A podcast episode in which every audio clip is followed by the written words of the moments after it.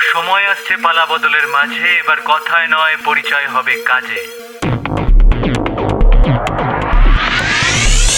বিশ্বাস করো না তো, তোমার হাতে সময় আছে, না তো আমার হাতে সময় আছে।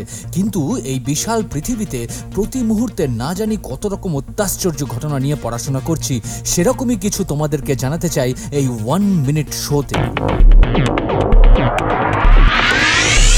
ইতিহাস নানা রকম অদ্ভুত ঘটনার দলিলে ভরা। যেমন হেরোডোটাসের লেখা থেকে জানতে পারি, ব্যাবিলনীয় সভ্যতায় মানুষজন বিশ্বাস করতেন যে ট্রিটমেন্ট খুব বেশি নেই, ডাক্তার নেই, বদ্যি নেই, তাহলে চিকিৎসার উপায় কি হবে?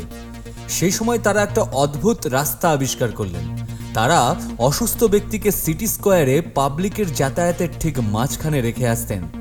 আশেপাশে ঘুরতে থাকা মানুষজন সেই অসুস্থ ব্যক্তির সাথে কথা বলতেন, জানতে চাইতেন যে তার কি হয়েছে। যে সমস্ত মানুষ ওই সেম রোগে আক্রান্ত বা যাদের অভিজ্ঞতা রয়েছে ওই রোগ থেকে সেরে ওঠার, তারা তাদের অভিজ্ঞতা এবং চিকিৎসা পদ্ধতি শেয়ার করতেন ওই আক্রান্ত মানুষটির সাথে। আর সেখান থেকেই নতুন নতুন চিকিৎসা সবার সামনে চলে আসত সুস্থ হবার উপায় হিসেবে। তোমার শেয়ার ও সাবস্ক্রাইব করাটা ভীষণভাবে এক্সপেক্টেড গুগল পডকাস্টে গিয়ে প্ল্যানেট ডিবি সার্চ করে এক্ষুনি সাবস্ক্রাইব করে নাও ফর আপকামিং এপিসোডস আর তোমার দেওয়া কন্টেন্ট এই এপিসোডের অন্তর্ভুক্ত হতেই পারে, তাই ইউ আর অলওয়েজ ওয়েলকাম